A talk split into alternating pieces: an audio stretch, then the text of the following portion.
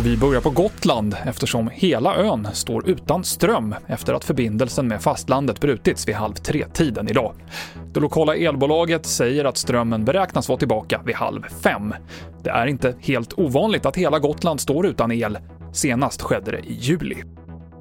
Det är strul med anmälan och antagningen till högskoleprovet som öppnade i morse. Fortfarande så är det tiotusentals som står i kö och väntar på att få anmäla sig och det har bland annat varit problem vid betalningen. Det här skriver flera upprörda personer på Universitets och högskolerådets Facebook-sida.